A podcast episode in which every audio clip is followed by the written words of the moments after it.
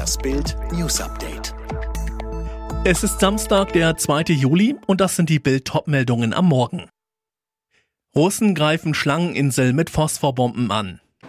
Gesundheitsminister pfeifen aufs Corona-Zeugnis. Biden nennt Supreme Court extremistisch.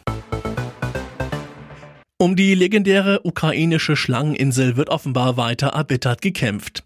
Die Ukraine hat der russischen Armee vorgeworfen, die Insel im Schwarzen Meer mit Phosphorbomben angegriffen zu haben. Moskaus Truppen hätten am Freitagabend zweimal einen Luftangriff mit Phosphorbomben ausgeführt, schrieb der ukrainische Armeechef Valery Salushny auf Telegram. Erst am Donnerstag hatte die russische Armee ihren Rückzug von der ukrainischen Insel erklärt, die sie zuvor vier Monate lang besetzt gehalten hatte.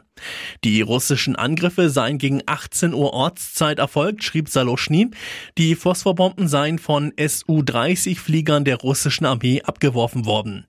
Die Schlangeninsel gilt als strategisch wichtiger Posten zur Überwachung der Seewege im nordwestlichen Teil des Schwarzen Meeres. Russland hatte versucht, auf der Insel Raketen- und Luftabwehrsysteme zu installieren. Am Donnerstag aber zog sie sich dann von der Insel zurück. Die russische Armee sprach von einer Geste guten Willens, die Ukraine dagegen von einem wichtigen militärischen Sieg ihrer Truppen. Schon wieder drohen Maskenpflicht, Impfnachweise und mehr. Die Länder planen schon wieder für den Pandemieherbst. Kaum legte die Expertenkommission am Freitag ihre vernichtende Bilanz der bisherigen Corona-Maßnahmen vor, erfuhr Bild bereits, was die Gesundheitsminister vorhaben, Nochmal viele der gleichen Maßnahmen. Die Gesundheitsministerkonferenz will laut Beschluss von gestern für Herbst und Winter Maskenpflicht und Abstandsregeln.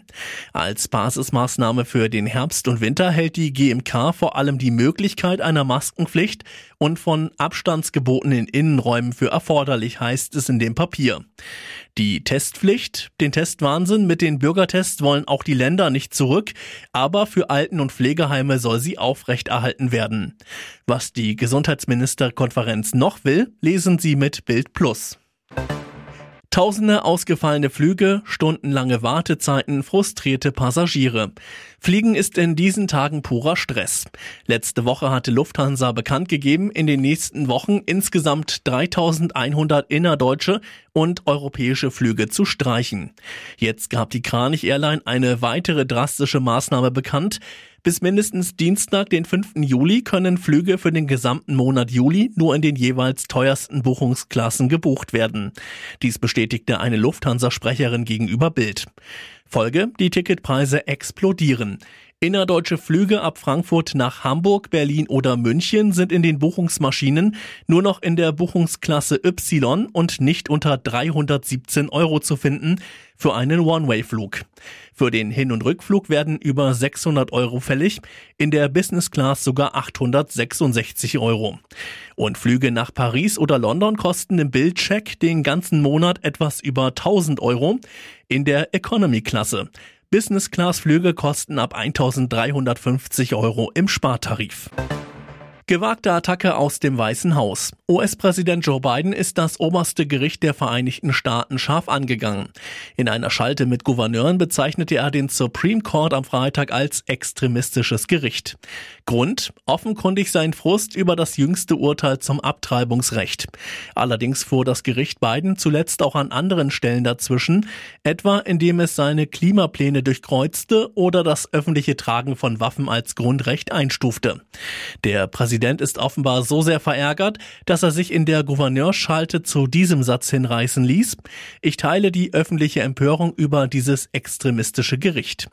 Bizarr, vor fünf Jahren hatte Biden noch den damals amtierenden Präsidenten Donald Trump für ähnliche Frontalangriffe auf den Supreme Court gegeißelt. Die USA wollen wieder Astronauten zum Mond schicken, doch sie sind nicht die einzigen. In Bild warnt NASA-Chef Bill Nelson, es gibt ein neues Rennen zum Weltraum, diesmal mit China. Die ersten Astronauten sollen 2025 zum Mond reisen, erstmals auch eine Frau. Doch Pekings Pläne gehen schon weiter. China plant eine eigene Mondbasis gemeinsam mit Russland. 2035 soll sie fertig sein. Wenn das klappt, könnten Taikonauten, so nennt man Astronauten aus China, dann ab 2036 Experimente auf dem Mond durchführen. NASA-Chef Nelson ist das nicht geheuer. Wir müssen sehr besorgt darüber sein, dass China auf dem Mond landet und sagt, der gehört jetzt uns und ihr bleibt draußen. Gerade der Südpol des Mondes ist heiß umkämpft. Dort werden Wasservorkommen vermutet, die in Zukunft dazu genutzt werden könnten, um Raketentreibstoff zu gewinnen. Heißt, wer die Südseite des Mondes beherrscht, hat einen wichtigen Stützpunkt im All und möglicherweise die Macht. PS-starke Unterstützung. Am Donnerstag besuchten Noah und Elias Becker Papa Boris im Huntercombe-Gefängnis bei London, wo die Sportlegende gerade wegen Insolvenzbetrug eine Haftstrafe absitzt. Die Becker-Söhne wurden in einem Land Rover Defender gefahren, ein Wagen vom Wimbledon Fahrdienst. Das Tennisturnier läuft in diesen Tagen in London und nach Bildinformationen organisierte das Team von Spieler und Turnierteilnehmer Novak Djokovic den Transport. Djokovic hatte Noah vorher auch in seine Loge eingeladen. Von 2013 bis 2016 hatte Boris als Trainer für den Serben gearbeitet. Und wie geht es bei Boris Becker weiter?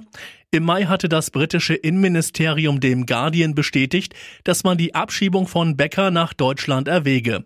Die zuständige Behörde prüft derzeit alle Optionen, so Becker Anwalt Oliver Moser auf Bildanfrage. Eine Entscheidung kann jederzeit fallen. Alle weiteren News und die neuesten Entwicklungen zu den Top-Themen gibt's jetzt und rund um die Uhr online auf Bild.de.